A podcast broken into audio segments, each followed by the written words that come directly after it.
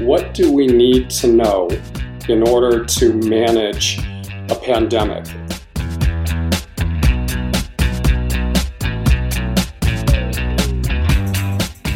Hey everyone, and welcome to the Data Masters podcast. My name is Nate Nelson. I'm here as usual with Mark Marinelli of Tamr, who's going to talk about the subject and the guest of this episode of our show. Mark, how's it going? Pretty well, Nate. Thanks. Good to be back. So, in today's episode, we're going to talk to Paul Balas, uh, who was previously the chief advisor for advanced analytics at the mining company Newmont Mining. He's passionate about modeling information. He's especially interested in the challenges that state and local governments face around collecting and sharing COVID 19 data. Paul talked to us about how his analytics background gives him a unique perspective on the topic of COVID 19 data collection how a people problem is contributing to the situation, and how the private sector resolved similar data collection issues historically. Without further ado, here's Paul Balas. Greetings, Paul. Thank you for being here. Um, you're an analytics and IT expert, but today we're talking about the challenges that the government faces around collecting and reporting COVID 19 data. How did you come to work on this topic? Just as a concerned citizen, uh, with a background in data, when I started to see the reporting on COVID statistics, I became somewhat alarmed, uh, frankly, in that there seemed to be no cohesive strategy for ensuring this vital information was prepared correctly, uh, disseminated consistently, in order to make life and death decisions about how to apply public policy to our resources, bring those to bear to limit the loss of lives and improve the overall response.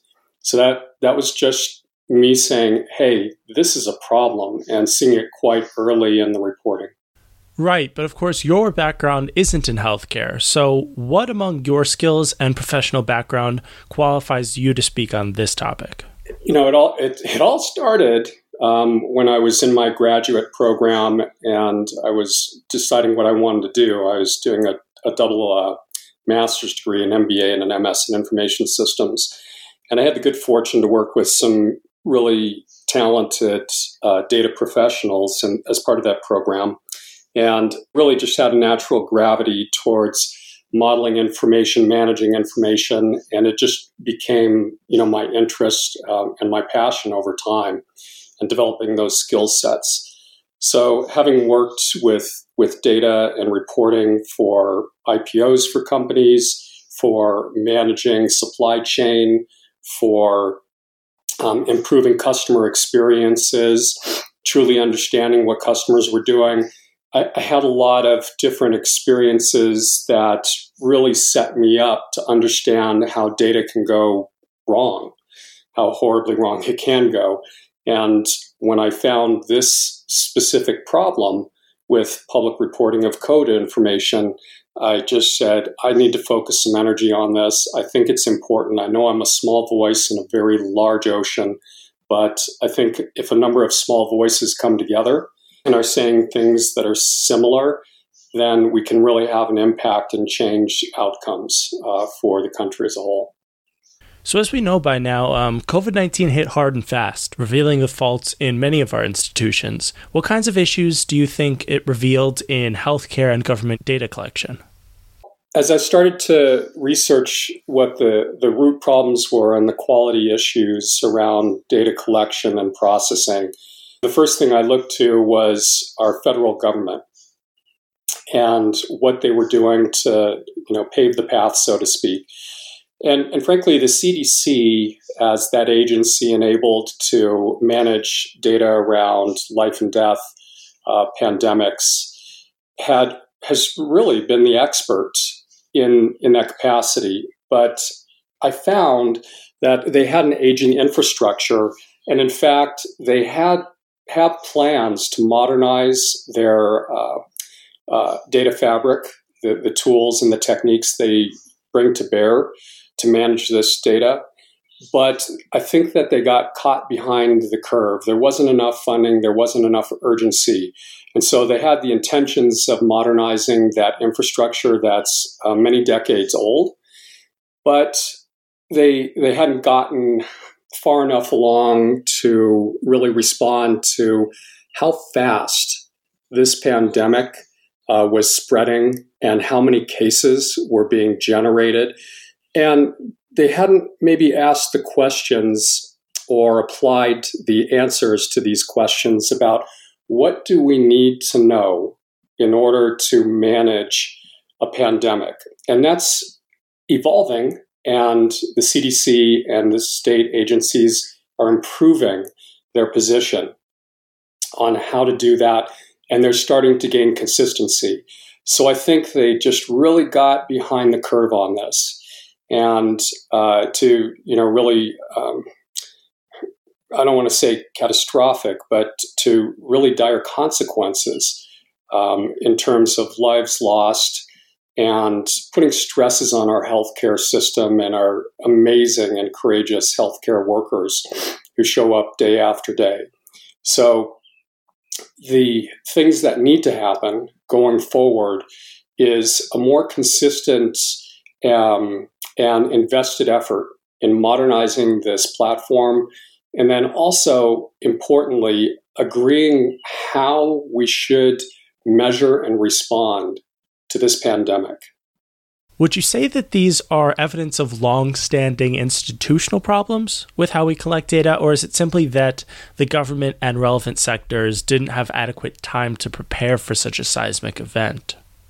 Well, I think I think it's uh, a little bit of the former and the latter. You've got to sympathize with these great professionals at the CDC and all the state health agencies who are really doing the best they can um, and applying uh, a lot of effort and skills. I mean, I know that these people in these situations are working pretty tirelessly, but if you look at this type of problem, if you're a CEO or a CIO or a CDO in any company of you know reasonable size, this is the exact type of problem that every leader faces is everybody says that data is critical uh, to their business, uh, in this case, to managing public response, applying resources, but getting people to come together in order to agree across functions within a company or even within functions, or in this case,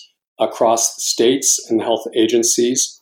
It's a very similar type of problem. And it's more about people. The technology uh, is really getting much, much better in terms of how to manage data at scale, how to measure quality of data, how to put systems and frameworks in place. The, the technology is really pretty good to do that. It's more of a people problem and bringing all these different perspectives on what the things that are important should be measured to achieve the outcomes that we want as a business or as a government. And so, because of that, we, and in this age of social distancing, I think a key concept for being able to get to that end game where we agree on what we should measure, we agree on how we should measure it, the speed with which it needs to be measured, um, needs to be some sort of collaborative process some sort of electronic collaborative process around the data itself.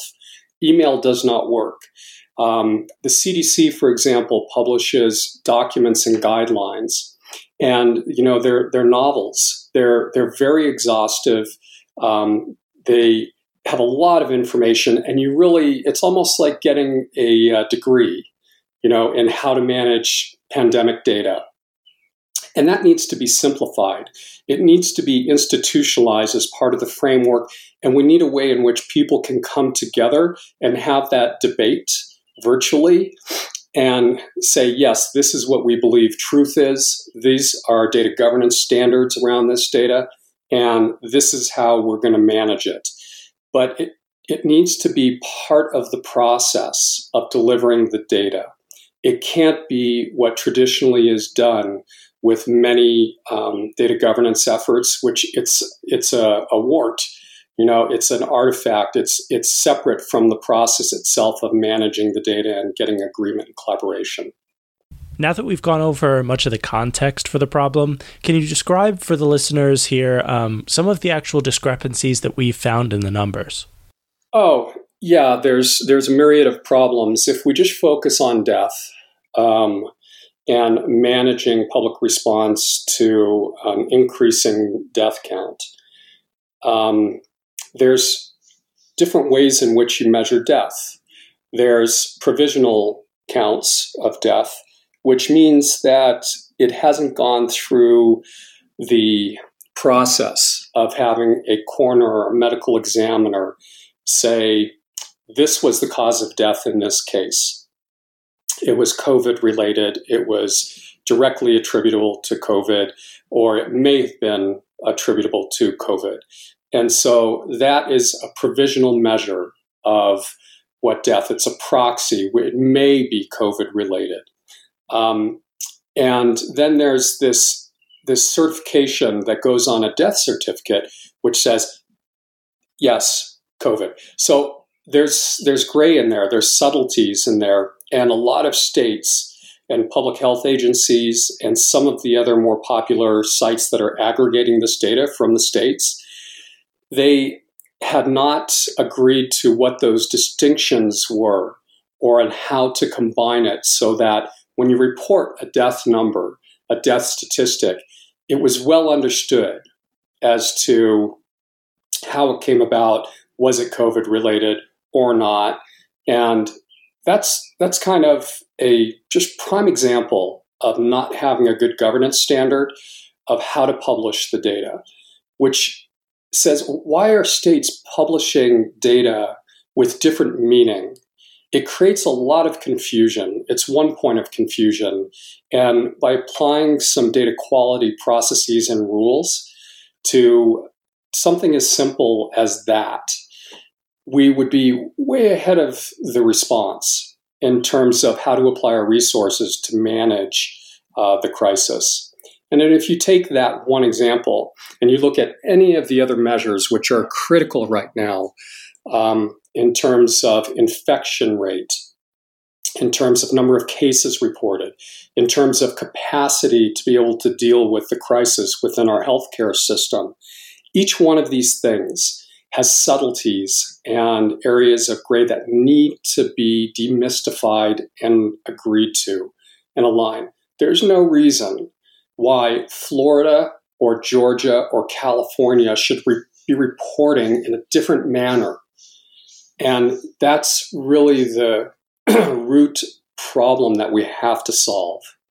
So, by the time that this information gets to the public and there are issues with it, um, does more of the responsibility lie with the structural issues in our institutions, or is it more a function of um, media reporting?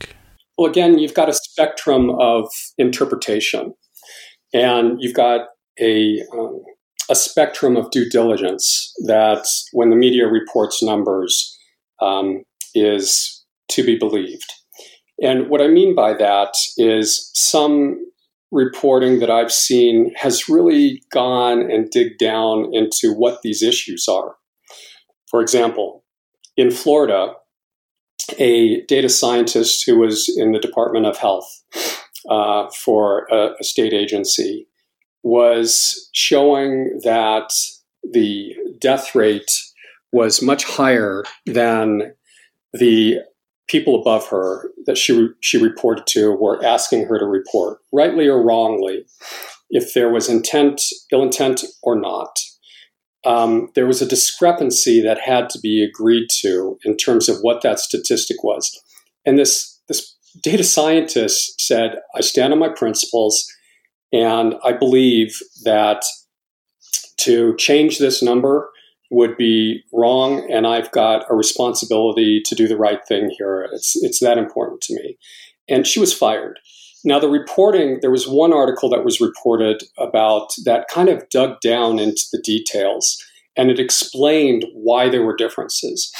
Sometimes, and that was great because it really gave you um, the, the nuance of why this person was putting her job at risk. Some reporting on it was was spun a different way, where they didn't dig down into the details. It was more about he said, she said, and more about this person wouldn't listen to directions, an HR matter. And so both are interesting perspectives, but being a data person, I want to see what motivated her to do that. And we see this type of reporting go on depending on what news feed you choose to look at. You get a different version of the facts. And so, what I would ask when people look at the reporting on this is that they do a little bit of digging if they truly want to understand or they've got the, the interest to understand what's happening there. A lot of uh, public reporting right now is being done by uh, the news media, and they reference John Hopkins University. Now, John Hopkins built a dashboard pretty early in this COVID crisis because they recognized that there was no central place with which all this data existed to do the analysis necessary to shape public response. And they did a great job.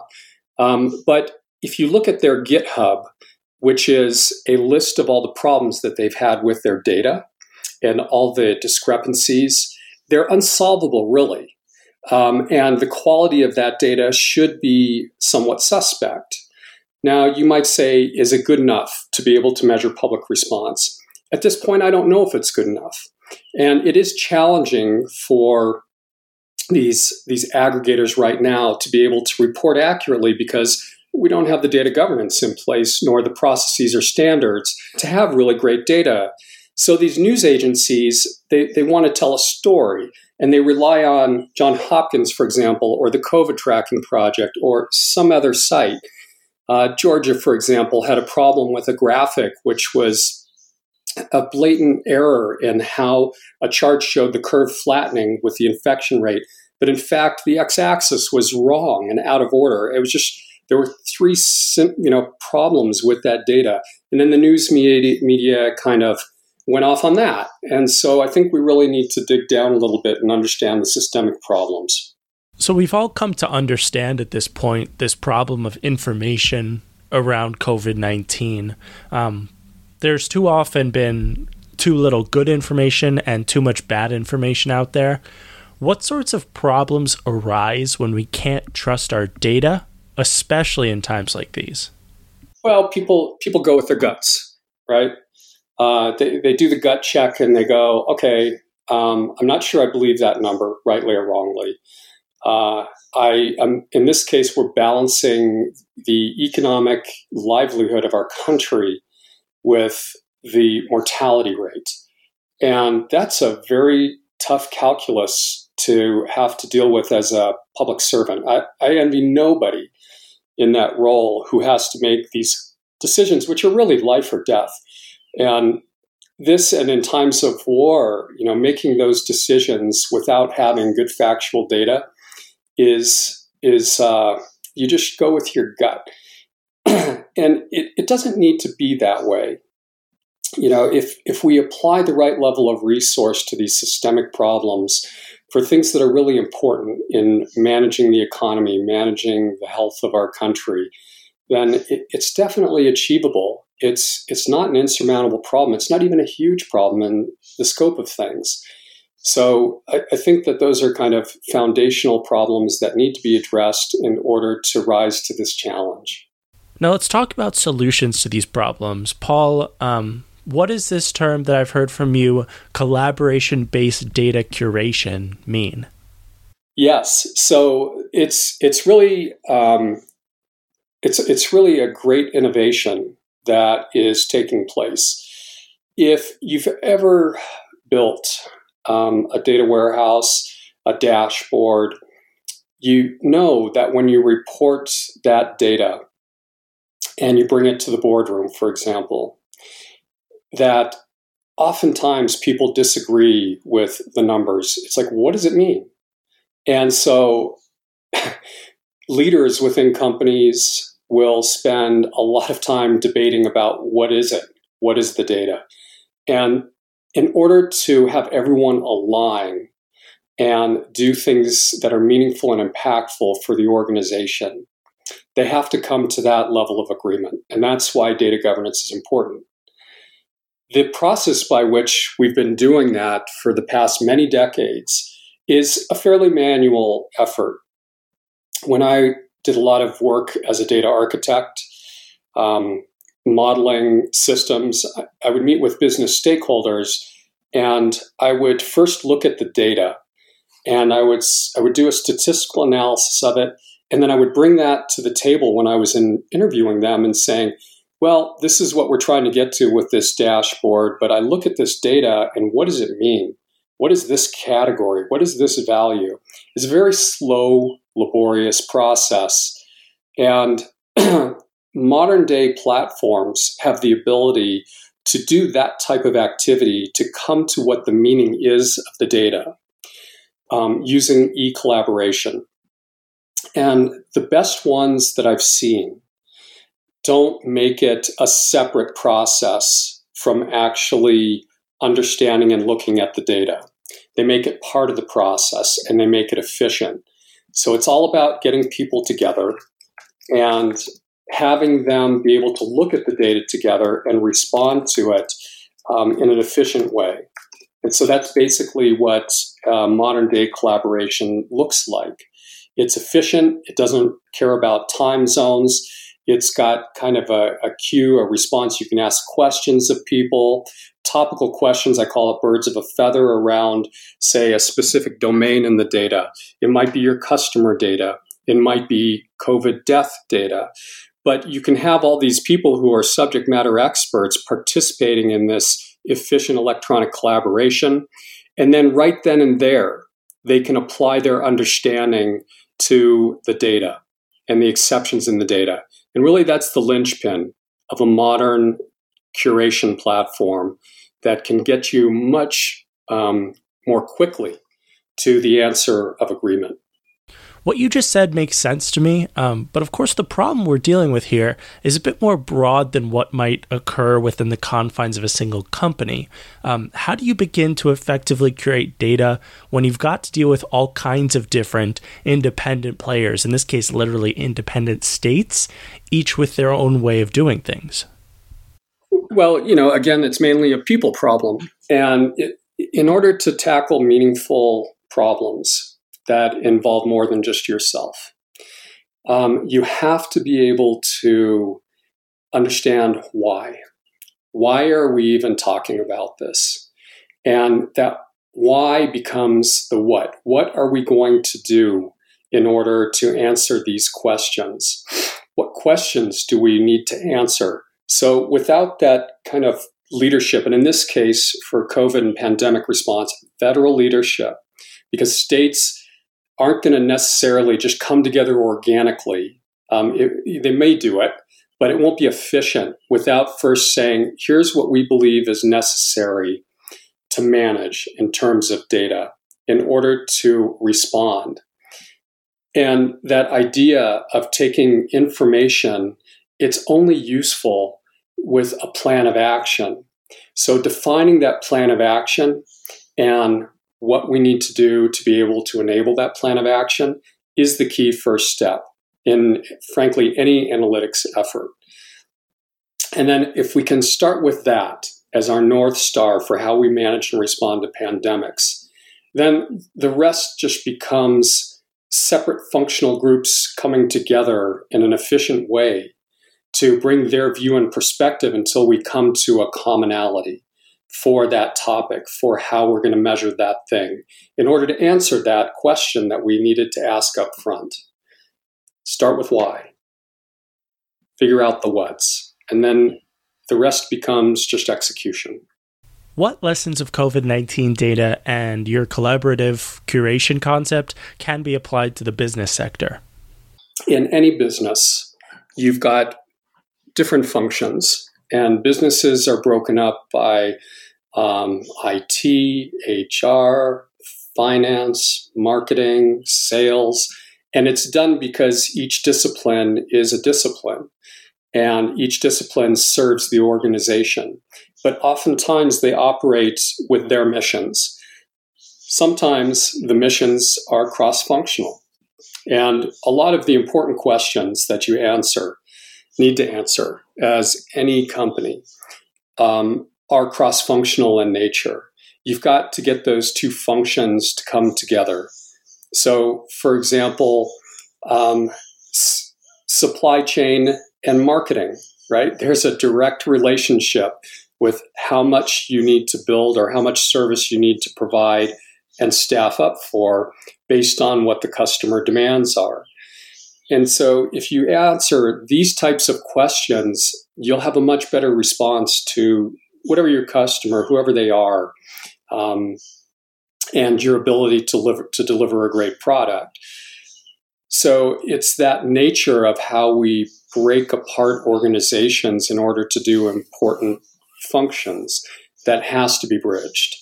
And in a modern day and age, with modern platforms, we can enable those types of solutions to allow people to efficiently come together, efficiently address problems, and you know get on with the business of serving their customers. Paul, is it too late, or is there something that we can do about COVID 19 still to help the data collection and reporting process? Um, if you think positive steps can be taken, are we starting to see the relevant organizations taking them, or no? You know, I, th- I think um, everybody's everybody who's engaged in this data flow is working very hard.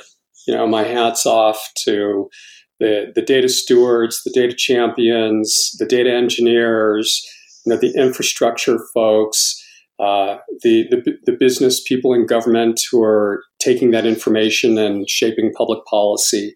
So everyone's working very, very hard. It's very, very inefficient. Uh, we are making improvements in terms of getting alignment on what measures are important, um, how they should be categorized, but we have no framework in place to really make that efficient and to make sure that what we're doing today is going to stay of good quality and improve the quality and then be able to apply what we've done to the next crisis. So there's there's a big gap still uh, in terms of how people are going to work together in the future, and then how we're going to manage the quality of this type of information. No doubt. Paul, have you got a last word to leave us with? Yeah, I, I, I, one other thing, I think that politics needs no hand in this. I think the data is the data, it's in the state it's in, and what we need to do is to focus on improving the data, irrespective of you know the perception of it.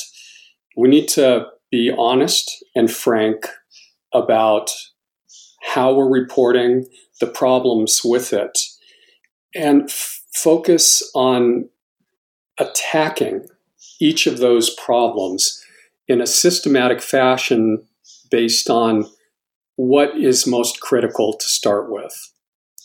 You know, death data, for example, infection rate is what types of problems are each of the states having with managing that data and producing it. What are they saying their problems are? I don't think anybody has taken a look yet at what are the problems that are systemic, pervasive, common across the states, across the labs, across the hospitals, and then understand what those commonalities are and lay down a plan to deal with it. So, the first part I think we need to focus on is what are those systemic issues that everybody can nod their heads to across the agencies and go, yes, we need to solve that. Because if we don't have that targeted approach to solving this problem, we won't get there. You know, never try to boil the ocean. Focus on a piece at a time.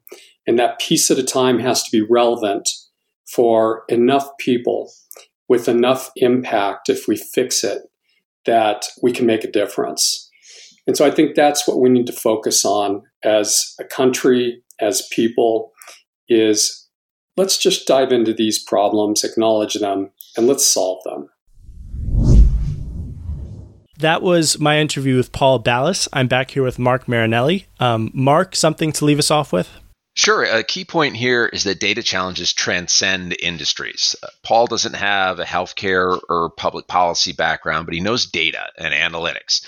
And that experience is relevant to the topic of COVID 19 data collection. Um, the challenges he brought up, the technology being available, but the people not being aligned around, you know, what outcomes do we want and what, how do we want to measure them? the, the struggles around modernizing data infrastructure, making decisions with your intuition because you don't trust the data. Um, all of these problems uh, apply to the public sector as well as the private sector.